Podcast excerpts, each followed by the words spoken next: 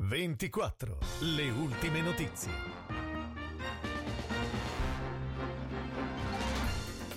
Buona serata dalla redazione di VCA24 in studio Nadia Carminati, queste le notizie principali. L'auto usata gli è sembrato un affare, 2600 euro per una Ford Focus trovata sul sito subito.it. È stato quindi facile per le forze dell'ordine una volta che il venditore si era reso irreperibile e dopo che però aveva incassato una parte dei soldi arrivare a un 45enne residente a Milano. Denunciato è stato processato dal Tribunale di Verbania per il reato di truffa aggravata.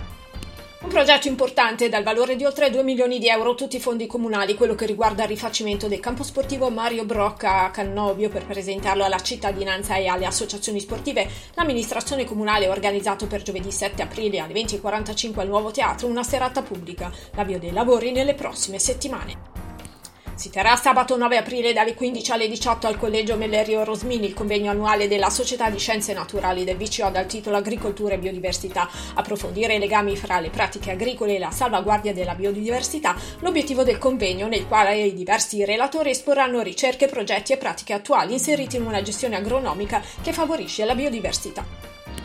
Comune e la Proloco di Santa Maria Maggiore hanno fissato le date della ventitresima edizione dei mercatini di Natale che si terranno nelle giornate di venerdì 9, sabato 10 e domenica 11 dicembre. L'organizzazione ha dato oggi l'avvio alla fase di iscrizione e preselezione per tutte le categorie di espositori. Le iscrizioni esclusivamente online per le bancarelle di qualità 2021 si svolgono sino al 14 aprile. Una serie di corsi per approfondire i propri talenti e scoprirne di nuovi. Torna Biblio Community, cartellone di proposte primaverili organizzato dalla Biblioteca Civica Pietro Ceretti di Verbania, in collaborazione con l'associazione Sherazade. I corsi si terranno da metà aprile fino all'inizio dell'estate e toccheranno diverse discipline. Siamo allo sport, volley, una vittoria e una sconfitta nel sabato d'aprile per i due team Rosaltiora al Palamanzini. Serie C Vego Chiali Rosaltiora batte 3-1 Sara Pallavolo Megna, precedentemente l'incontro di D81 Service Rosaltiora Labor Burger aveva visto le padrone di casa sconfitte per 3-7-1.